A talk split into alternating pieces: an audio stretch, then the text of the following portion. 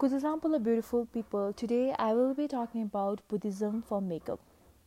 We are nothing but a body, and some say that makeup is an illusion, and I find it exhausting. I wonder if it's an illusion because beauty is spiritual practice.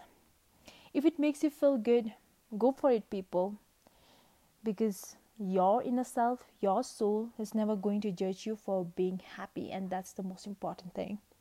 Buddhism in its core is happiness and self-realization. So if that making you happy, why bother what other people say? Because happiness is the key. If feeling beautiful gives you happiness, it gives you hope, confidence, and in some cases even motivation, then I'm pretty sure Buddha is already halfway very proud of you.